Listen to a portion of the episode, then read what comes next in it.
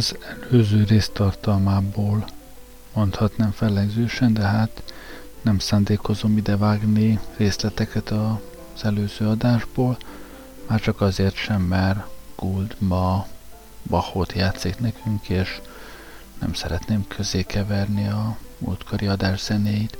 Szóval nem fogok részleteket beadni, de mégis, hogy ha van köztünk olyan hallgatóságban, aki a múlt héten nem hallotta az adást, megpróbálom pár szóval mégis összefoglalni, hol is tartunk. Egy Asimov novellát kezdtem el olvasni, amit ma be is fejezek, tehát a múlt héten az utolsó előtti rész hangzott el, most pedig a második rész.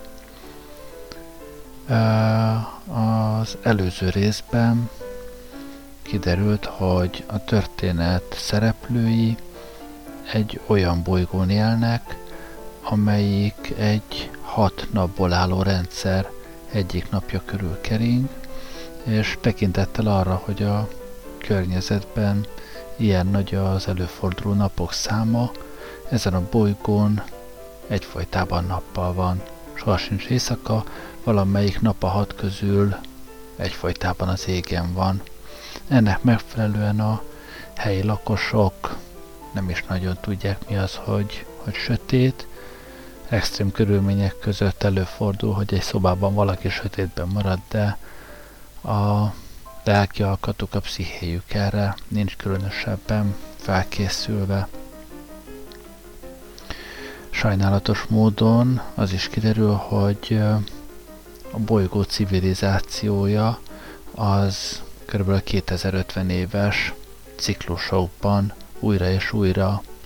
Fölépül, kiteljesedik, majd 2050 évenként hatalmas tűzvészek, tűzvészek pusztítják el a, az egész civilizációt, minden, minden várost, minden kulturális települést, és uh, éppen történetünk előtt pár hónappal csillagászok arra következtetésre jutnak, hogy uh, a hat napon kívül a bolygónak van még egy holdja is, amit nem ismernek tekintve, hogy a nappali égbolton ez sohasem látszik, de mégis kb. 2050 évenként van egy olyan együttállás, amikor a bolygó napjai közül öt egy irányba helyezkedik, csak a hatodik volna egyedül az égen, és ekkor egy holdfogyatkozás és bekövetkezik 2050 évenként,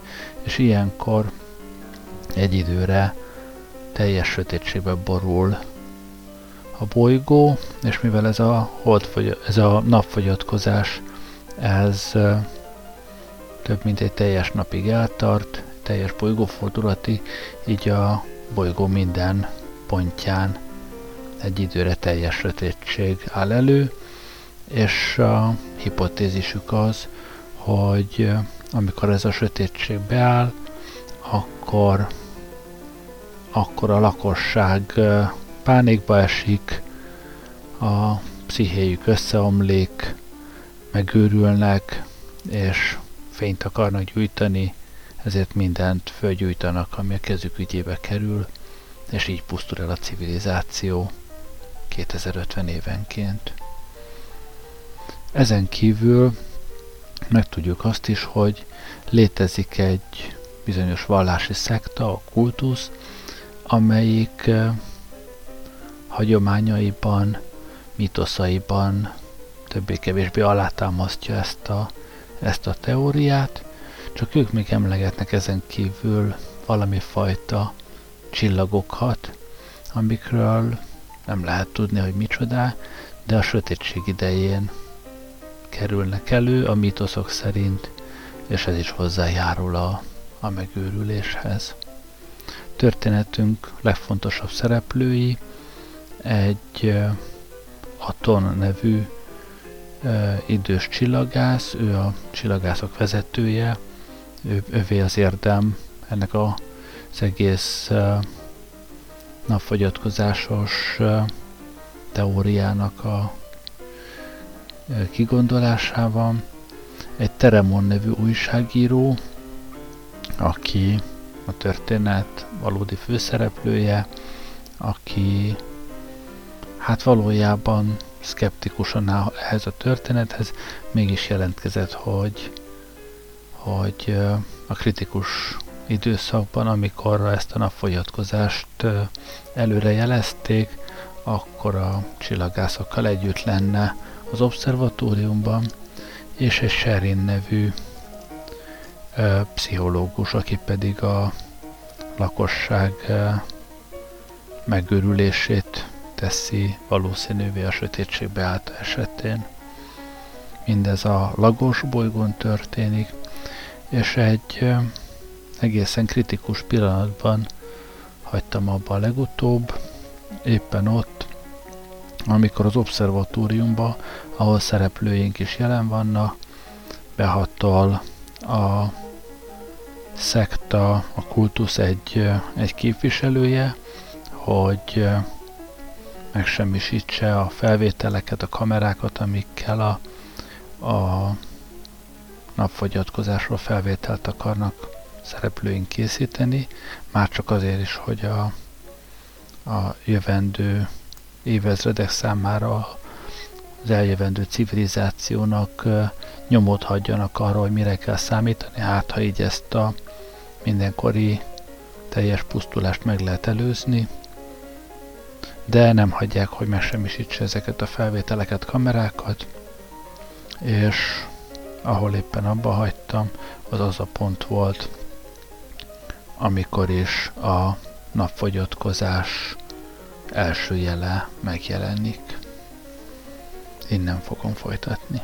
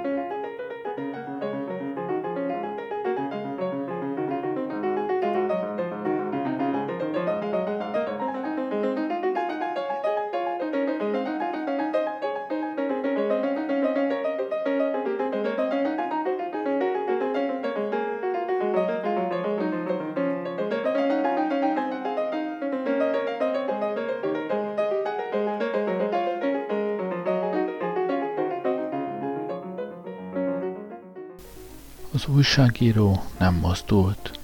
Úgy elsápadt, hogy még az ajka is elszintelenedtek. Oda nézzen.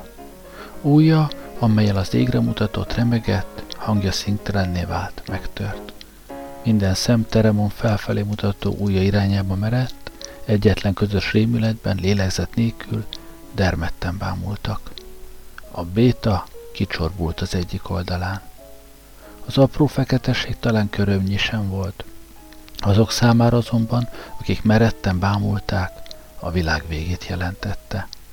Csupán egyetlen másodpercig nézté, aztán teljes zűrzavar tört ki, amelyet azonban pillanatok alatt rendszerezett, lázas tevékenység váltott fel.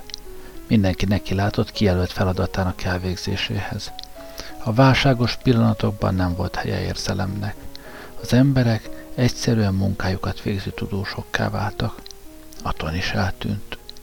Sherin prózaian megjegyezte. Az első érintkezésnek 15 perccel ezelőtt kellett jelentkeznie. Kissé korai, de még mindig nagyon jó, figyelembe véve a számítás befolyásoló bizonytalansági tényezőket. Körülnézett, aztán lábújhegyen Teremonhoz sietett, aki még mindig bűvölten mered ki az ablakon, és gyengéd erőszakkal magával vonta. Aton őrjönk, suttogta, így hát jobb, ha kitér az útjából. Elszalasztotta az első érintkezést emiatt a balhé miatt, amit Latimer okozott, és ha belebotlik magába, képes kidobni az ablakon. Teremon lustán biccentett és leült. Serén meglepődve bámult rá. Az ördögbe is, fiam, szólt rá, hiszen maga reszket. Hogy én? Teremon megnyalta kiszáradt ajkát, és mosolyogni próbált. Hát, túl jól nem érzem magam, az tény. A pszichológus tekintete megkeményedett. Csak nem hagyják cserben az idegei. Dehogy kiáltott fel Teremon felháborodva. Csak pár perc, jó? Nem igen hittem el ezt az egész fecsegést, egészen eddig a pillanatig. Hagyjon egy kis időt, hogy hozzászokjak a gondolathoz. Magának két hónapja vagy még több volt rá, hogy felkészüljön. Ebben igaza lehet, mondta Sherin elgondolkozva. Maga persze most azt hiszi, hogy teljesen lemerevettem a rémülettől. Mi? Hát vegye tudomás, uram, hogy én újságíró vagyok, és megbíztak, hogy hozzak egy sztorit. Hozni fogom. A pszichológus halványan elmosolyodott. Megértettem. A szakma becsülete, erről van szó. Hát, így is mondhatja, hanem édesapám, a jobb koromat odaadnám még egy üveg olyan cukros vízért, ha fele annyi lenne is, mint az, amit maga lehúzott. Ha valakinek valaha szüksége volt egy korty italra, hát az most én vagyok. Hirtelen elhallgatott.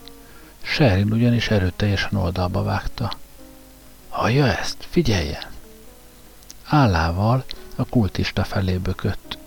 Teremon oda nézett. A szakállas, mit sem törődve mindazzal, ami körülötte zajlott, kibámult az ablakon, és arcán vad elragadtatással éneklő hangon dünnyögött maga elé. Mit mond, suttogta az újságíró.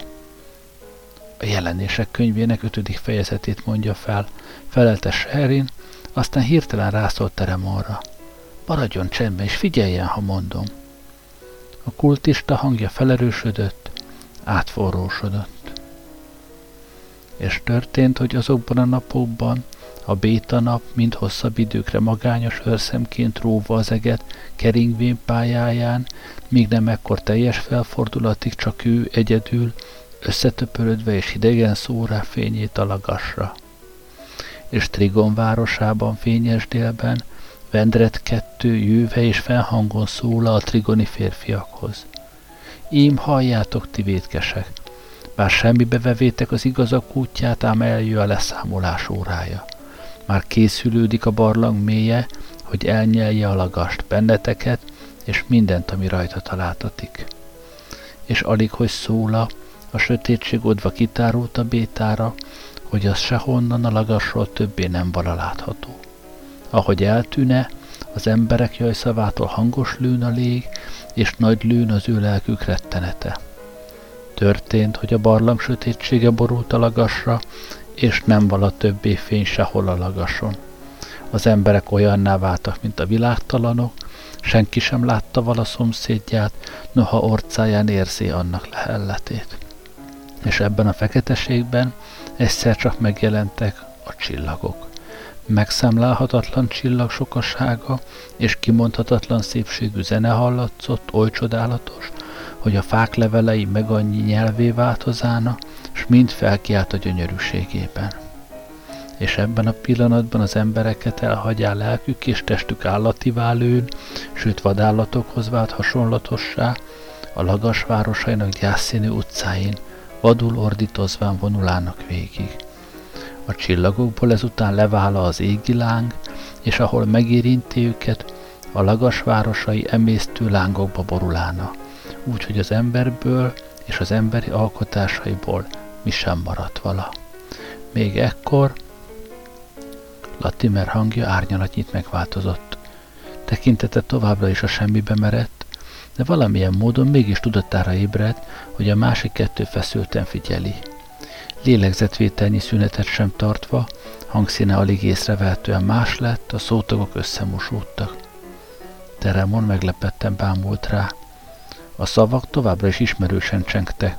A magánhangzókat parányit másképp hangsúlyozta, ám a szöveg teljesen érthetetlenné vált.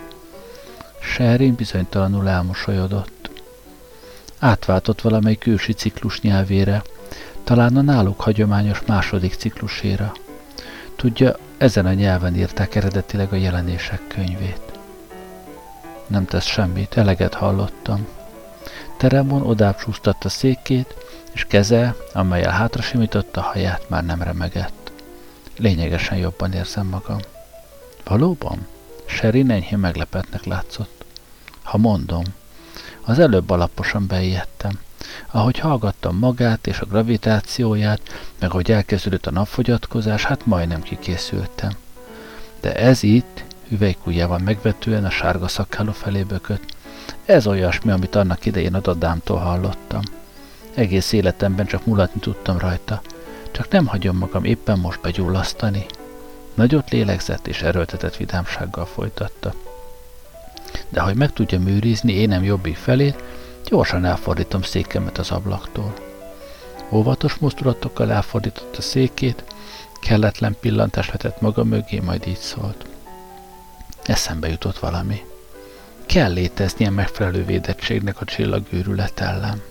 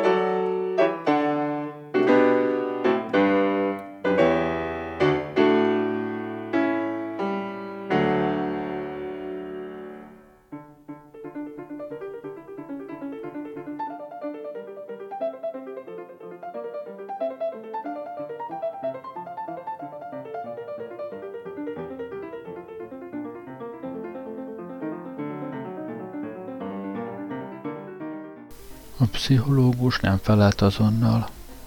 A béta már elhagyta zenítjét, és a vérvörös napfénynézet, amely a padlón kirajzolta az ablak körvonalait, most éppen Sherin ölébe tűzött. A férfi gondolataiban mélyedve bámult a tompa fénybe, majd felállt és magára a napra merett. Az előző kis csorbulás a béta egyharmadát eltakaró fekete foltán nőtt. Sherin megborzongott, és amikor visszafordult, arca egy árnyalattal sápadtabbnak tűnt. Szinte bocsánat kérő mosolyjal ő is elfordította székét az ablaktól. Gondolom most vagy két millió ember lehet Száró Cityben, akik egyetlen nagy felbozdulással azonnal csatlakozni akarnak a kultuszhoz. Ironikusan tette hozzá. A kultusz egy órára páratlanul népszerű lesz és nem kétlem, hogy a végsőkig ki fogják használni ezt az órát. De mit is akart mondani? Mindössze ennyit. Hogyan volt képes a kultusz a jelenések könyvét ciklusról ciklusra átmenteni, és hogyan íródott meg első alkalommal a lagason? Kellett lennie valami a védettségnek, hiszen ha mindenki megőrült volna, kiírhatta volna a könyvet. A könyv természetesen elsősorban műveletlen regősök, gyerekek és gyengelmélyek mesélgette szájhagyományon alapult. Aztán a ciklusok során feltételezhetően újra és újra összeszerkezgették.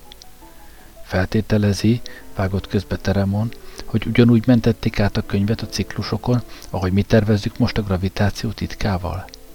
Sherin vállat vont. Lehet, de hogy pontosan hogy csinálták, nem is fontos. Valahogyan megoldották. A lényeg, amit mindebből ki akartam hozni, hogy a könyv nem is lehet egyéb, mint torzulások halmaza, még ha eredetileg tényeken alapult is. Emlékszik például Faró és Himot sikertelen kísérletére, a lyukakkal a mennyezeten? Persze. Tudja, hogy miért nem si- Sherin hirtelen elhallgatott, és ilyetten felugrott, mert Aton jelent meg, arca eltorzult a megdöbbenéstől. Mi történt? Aton félrevonta, és Sherin érezte, hogy ujjai vasprésként szorulnak könyökére. Ne olyan hangosan. Hangja halk volt és meggyötört. Most beszéltem a rejtek helyjel a közvetlen vonalon. Sherin aggódva vágott közbe. Valami baj van velük? Nem velük van baj. Aton nyomatékosan hangsúlyozta a második szót. Ők már egy jó ideje bezárkóztak, és úgy is maradnak holnap utánig. Ők biztonságban vannak, hanem a város serén. Ott teljes a felfordulás. El sem tudja képzelni. Nehezére esett a beszéd. Mit sürgette Sherin türelmetlenül? Hát mi lehet? Lesz még rosszabb is, mire megnivaló van ezen? Gyanakodva folytatta. Aton, maga hogy van? Aton szemei hangosan szikráztak a gyanúsításra, de a harag helyét azonnal alkodalom foglalt el. Nem érti, miről van szó? A kultisták akcióba léptek. Arra lázítják az embereket, hogy támadják meg az obszervatóriumot. Azzal hitegetik őket, hogy cserébe azonnal kegyelemben részesülne, megváltást ígérnek nekik, meg mindent, ami csak eszükbe jut. Mit tegyünk, Sherin? Semmi más nem tehetünk, mint hogy várunk és bízunk a szerencsében. Valóban veszélyes tömeget szervezni időbe kerül. És további időbe kerül az is, amíg ide eljutna. Jó öt mérföldnyire vagyunk a várostól. Kinézett az ablakon, végig a hegyoldalon arra, ahol a megművelt földet a külváros fehérházai váltották fel, és tovább, ahol maga a metropolis terengett a horizonton, ködös sáv a béta tűnő fényében. Anélkül, hogy visszafordult volna, megismételte. Időbe telik. Folytassa a munkáját és imádkozzé, hogy a teljes napfogyatkozás megelőzze őket. A bétát, mintha hatalmas kés félbevágta volna. A nap zavartalanul ragyogó fele a meccés vonal mentén enyhén domborodott. Úgy tűnt, mintha lagasra, fokozatosan, hatalmas szemhéj csukódott volna le. A szoba halkneszei elenyésztek Sherin tudatában, és csak kint a földek felett honoló mélységes csendet érzékelte, mintha még a rovarok is megnémultak volna rémületükben. A dolgok homályossá váltak.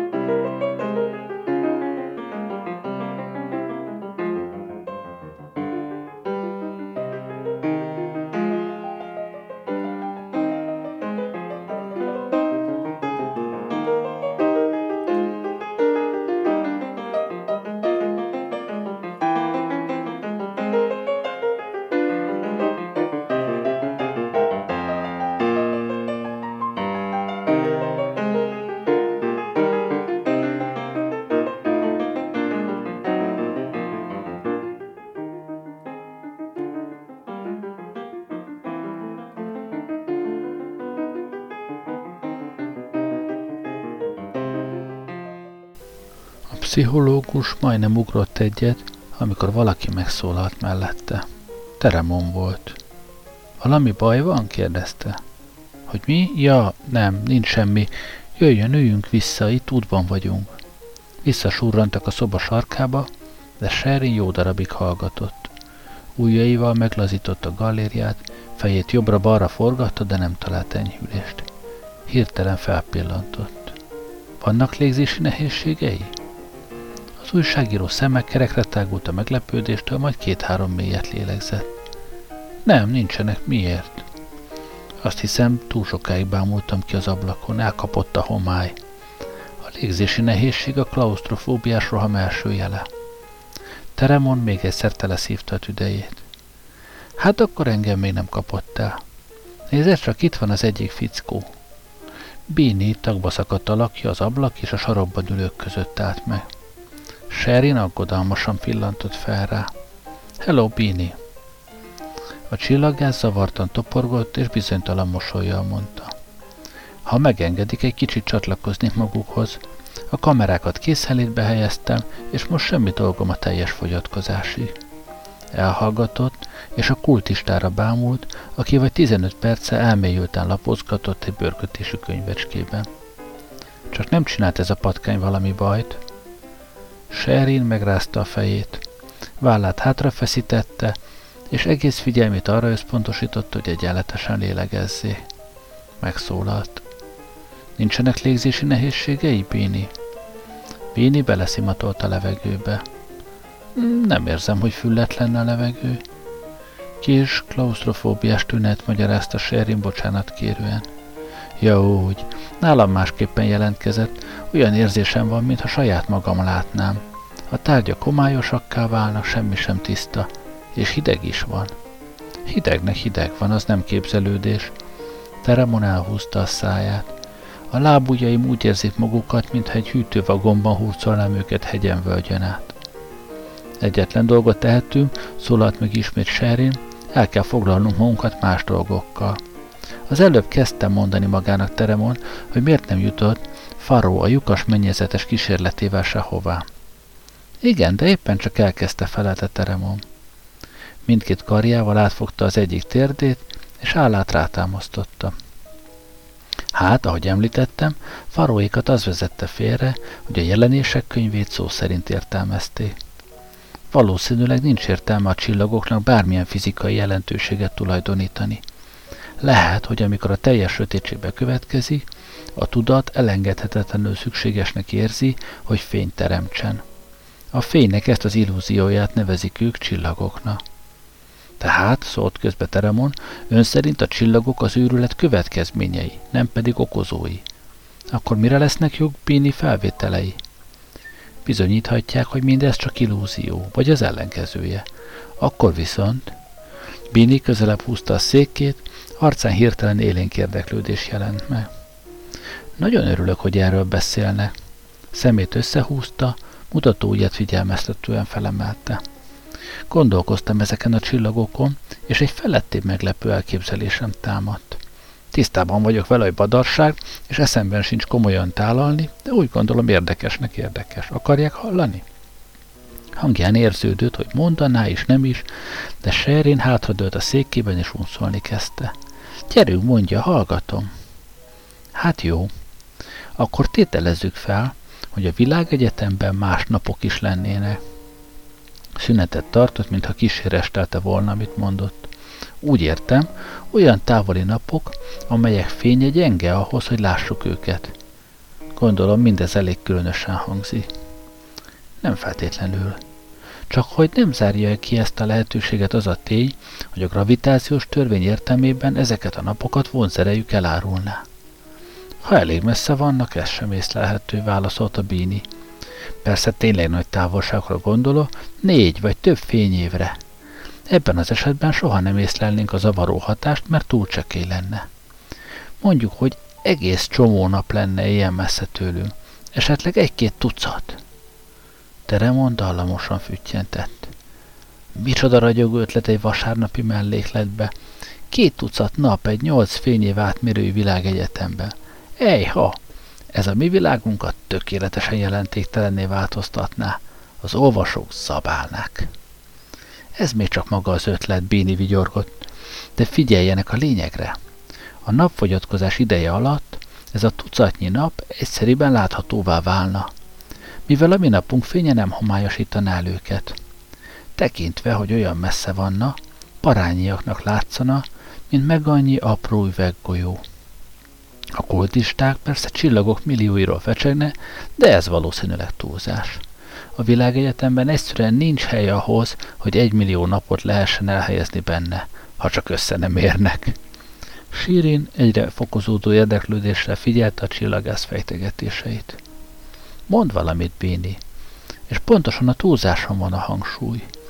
Tudatunk, ahogy valószínűleg maguk is tudják, közvetlenül nem képes felfogni az ötnél nagyobb számokat. Ötön felül már csupán a sok fogalma uralkodik, így lesz a tucatból millió. Átkozottul jó ötlet. És van még egy apró feltevésem, folytatta Bini.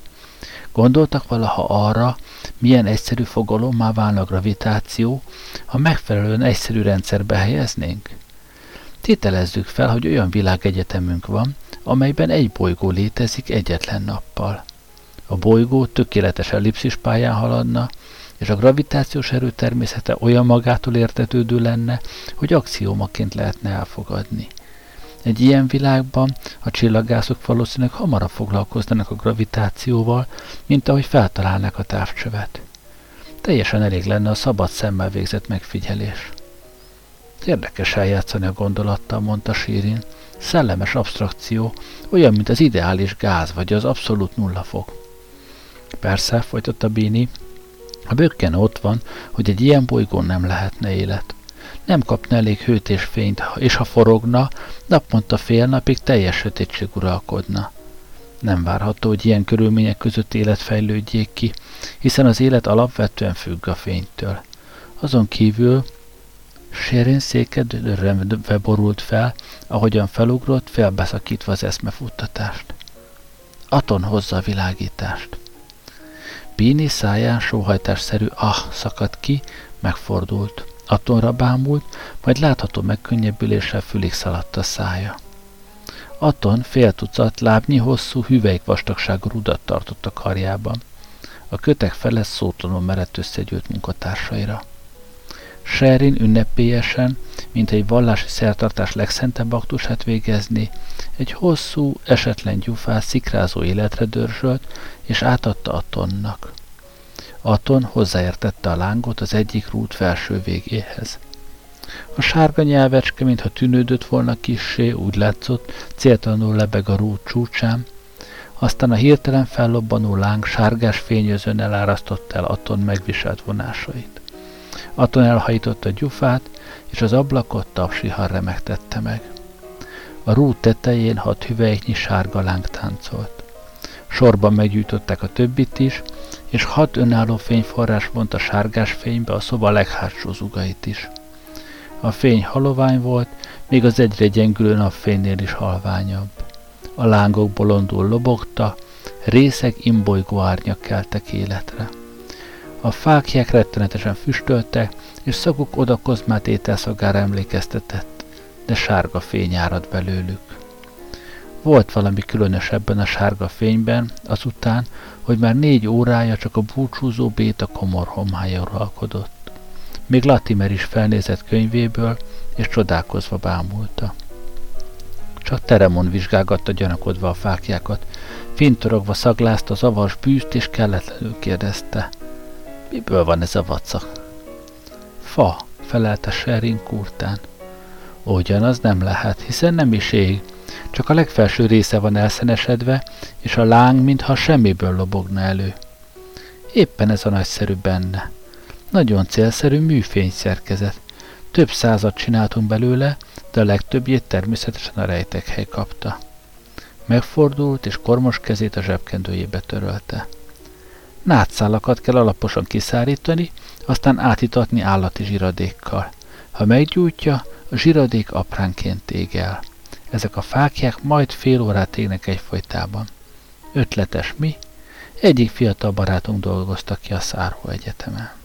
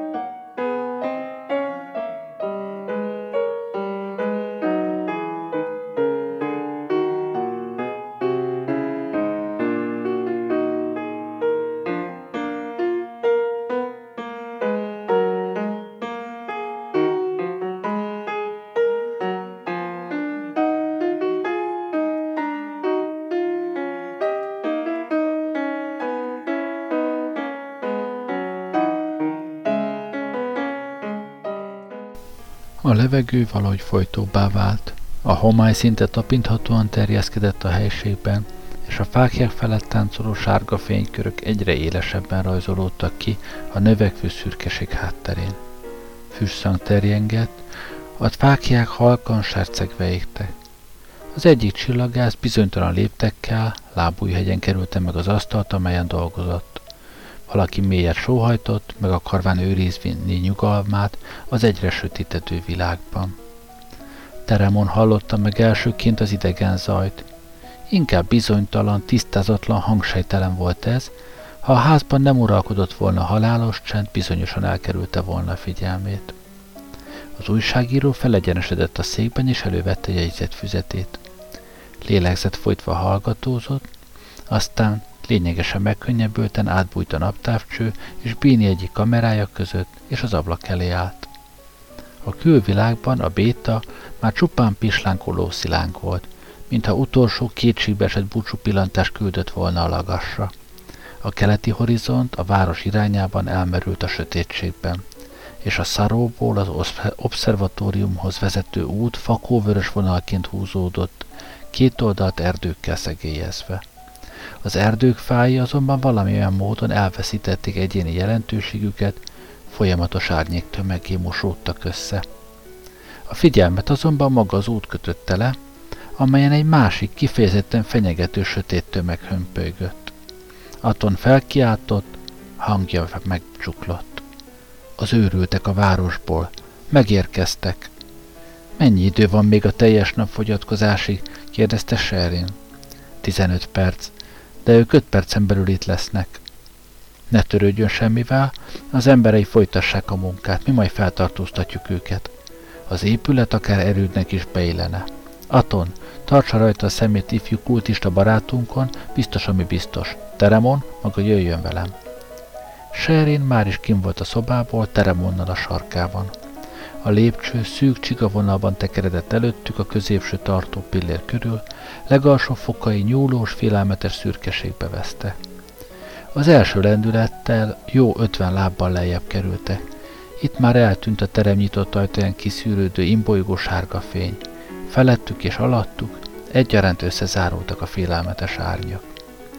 Sherin megállt, párnás kezeit mákasára szorította. Szemei kidüllettek, hangja reket suttogásba fúlt. Nem bírok lélegezni, menj le egyedül, zárd be az ajtókat. Teremon pár lépést tett lefelé, aztán visszafordult. Várjon, kibírja egy percig?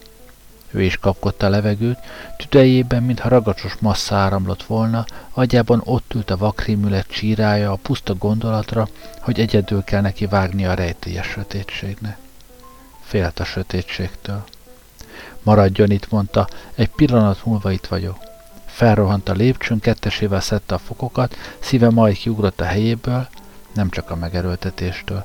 Beesett a szobába, és kirántott az egyik fákját tartójából. Büdös volt, és a füst azonnal marni kezdte a szemét, úgy érezte megvakul. Mégis úgy markolta a fákját, mintha örömében meg akarná csókolni. A láng hátra csapódott, ahogy ismét lerohant a lépcsőn. Sherin felnyitotta a szemét, nyöszörgött. Teremon föléje hajolt, durván megrázta. Jól van, most már szedje össze magát, van fényünk. Lábúj hegyre ágaskodva magasra emelte a fákját, a botladozó pszichológus könyökéne fogva támogatta, így indultak lefelé, a láng biztonságérzetet adó óvó fénykörében. A földszinti helységek még kaptak valami világosságot, és Teremon érezte, hogy rémülete enyhül. Tessék, mondta Gorombán, és a fákját Sherin kezébe nyomta. Most már hallani lehet őket. Valóban hallani lehetett, reket, kurta szavak nélküli kiáltások voltak. Serinnek azonban igaza volt. Az obszervatórium valóban úgy épült, mintha erődnek tervezték volna a múlt században, amikor a neogavottikus építészeti stílus csúf fénykorát élte. Nem volt szépség, de helyett szilárdnak, tartósnak építették. Az ablakokat hüvelyknyi átmérőjű vasrudak rácsozata védte, a rudakat betonba ágyazták. A falaknak földrengés sem ártatott volna. A fő bejárat hatalmas tölgyfakapujának veszélyeztetett pontjait vasveretek biztosították. Teremon rácsapta reteszeket, tompa kattanással siklottak a fészkőkbe. A folyosó másik végére érve Sherin halkan káromkodott. A hátsó bejárati ajtó lakatjára mutatott, amelyet valaki alapos munkával levert. Nyilván itt jött be Latimer, mondta. Jó, jó, de ne átsorogjon itt förmetre teremos türelmetlenül. Segítsen ide tolni a bútorokat, és vigye a fákját a szememtől, megölez a füst. Miközben beszélt, a súlyos asztalt neki tolta az ajtóna, és két perc alatt barikádot hordott össze, amelynek hiányzó szépségéért és szimmetriájáért bőven kárpótolt tömörsége és súlyos szilárdsága. Valahonnan távolról halkan hallani lehetett, hogy puszta ökköllel vernek egy ajtót. A kívülről behaladszó sikolyok és kiáltások furcsa félvalóságnak hatottak. A Száró Cityből, Cityből felkerekedett csőcselék csak két dologra tudott gondolni. A kultusz ígérte megváltásra, amelynek ára az obszervatórium lerombolása, és az őrjítő félelemre, amely szinte megbénította őket. Nem jutott idejük kocsikról vagy fegyverekről gondoskodni, nem választottak vezetőt, nem fecséreltek időt szervezkedésre. Gyalog jutottak el az épületig, és puszta kézzel támadták meg. És most, amikor itt voltak, a béta utolsó erőtlen lobbanása, az utolsó rubinvörös lángcsepp olyan emberiségre villant, amelynek semmije sem maradt az átható, minden táborító rettegésen kívül. Teremon felmordult. Gyerünk vissza a kupolába.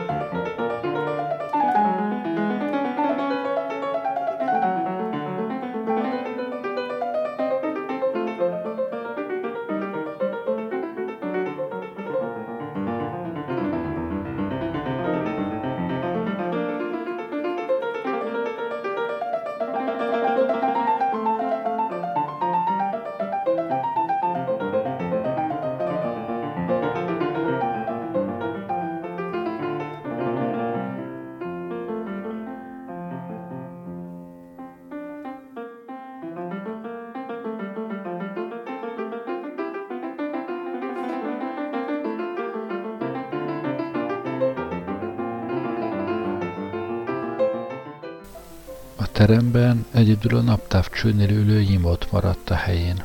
A többiek a kamerák körül foglalatoskodtak. Pini rekettes, folytott hangon utasításokat osztogatott. Szóval még egyszer, ne, ne törődjetek a felvétel minőségével, ne, veszeg, ne vesztegessetek időt arra, hogy egyszerre két csillagot hozzatok be a lencsébe, egy is elég. És, és ha úgy érzitek, nem megy tovább, tűnjetek el a kamerák közeléből. Az ajtóban Sherin odasúgta Teremonna. Keressük meg Aton, nem látom itt. Az újságíró nem felelt azonnal. A csillagászok bizonytalan körvonalai imbolyogta, elelmosódta, fejük felett a fákják már csak sárga foltokká mosódta. Sötét van, nyöszörögte. Serén kés keresően kinyújtotta a kezét. Aton, előre botolkált. Aton! Teremon utána eredt, és megfogta a karját. Várjon, segítek! Valahogy átjutott a helységem. Szemét behúnyta, hogy védekezzen a sötétség ellen, tudatát bezárta, hogy a benne ébredő káosz ne lehessen úr rá rajta. Senki sem hallotta őket, senki sem törődött velük. Sherin a falnak támtorodott. Aton! A pszichológus reszkető kezek érintését érezte, majd a kezek visszahúzódtak, és egy remegő hang megkérdezte.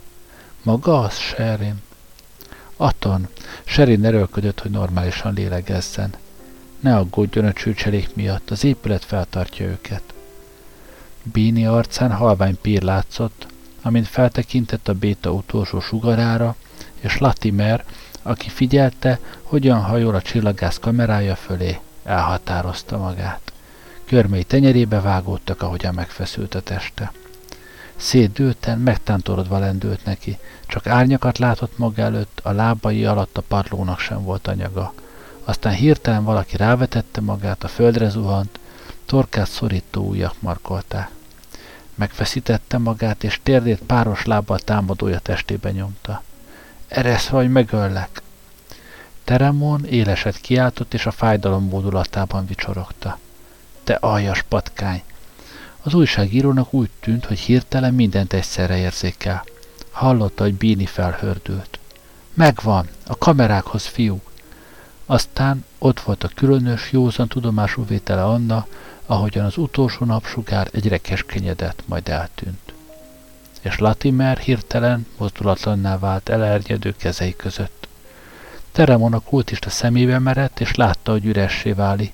Felfelé bámulva, arca visszatükrözte a fákják gyengülő sárga fényét, látta, hogy Latimer ajka félelemtől remeg, és hallotta, hogyan tör fel állati nyöszörgés a torkából. A félelem lassan erősödő érzésével egyik karjára támaszkodott, és az ablak vérfagyasztó feketességére nézett.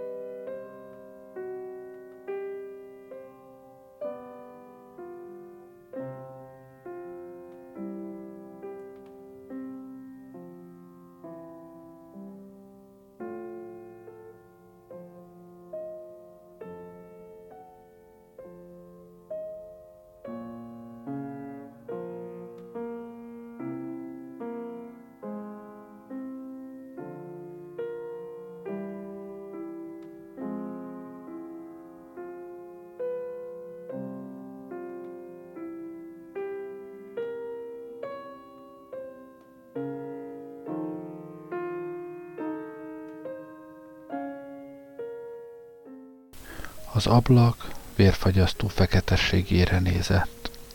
Az ablakon át beragyogtak a csillagok. Nem a föld 36 ezer halvány, szabad szemmel is látható csillaga. A lagas egy óriási halmaz közepében volt. 30 ezer hatalmas nap lélekdermesztő ragyogása tűzött le rá. Szörnyű közönyében rémisztőbben fagyosan mint a rideg szél, amely most a világot didergette. A világegyetem nagyszerű falai megrendültek, és rémületes fekete töredékei egyre hullotta, hogy szétlapítsák, eltöröljék, megsemmisítsék az embert. Fényt sikoltott Teremon. Aton valahol olyan borzalmasan zokogott, mint egy rémült gyerek. A csillagok, a csillagok. Egyáltalán nem tudtunk róluk, semmit sem tudtunk. Azt hittük, hogy hat nap egy világegyetemben olyasmi, amit a csillagok nem vesznek észre, és örök sötétség örökkön örökké, és a falak beomlanak, és mi nem tudtuk, nem tudhattuk, és minden. Valaki a fákja után kapott, a fákja lehult és kialudt. Ebben a pillanatban a csillagok félelmetes ragyogása még erősebben zuhant rájuk. Az ablakon át látszott, hogy a horizonton, amerre Száró City feküdt, rohamosan erősödve, bíbor izzás ébred, de ez nem a napfénye volt. Ismét eljött a hosszú éj.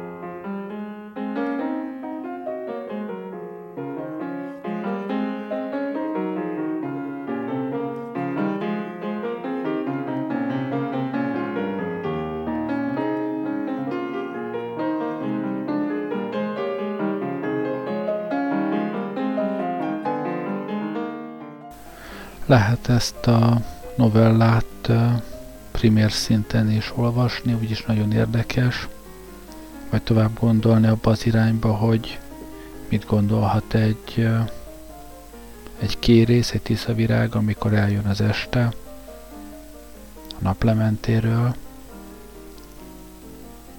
vagy gondolkodhatunk arról is, hogy mi történne, hogyha valahol nem túl távol pár, pár tucat fényévre tőlünk egy szerej szupernova kigyulladna, és annak a fényénél meglátnánk olyasmit, amit eddig nem láthattunk a nagy sötétségben. Tehát pont az ellenkezőjét. Mi van akkor, ha a mi közelünkben meg a sötétben van olyasmi, amit nem látunk, s ha egyszer meglátjuk, ki tudja, tudunk kezdeni vele valamit.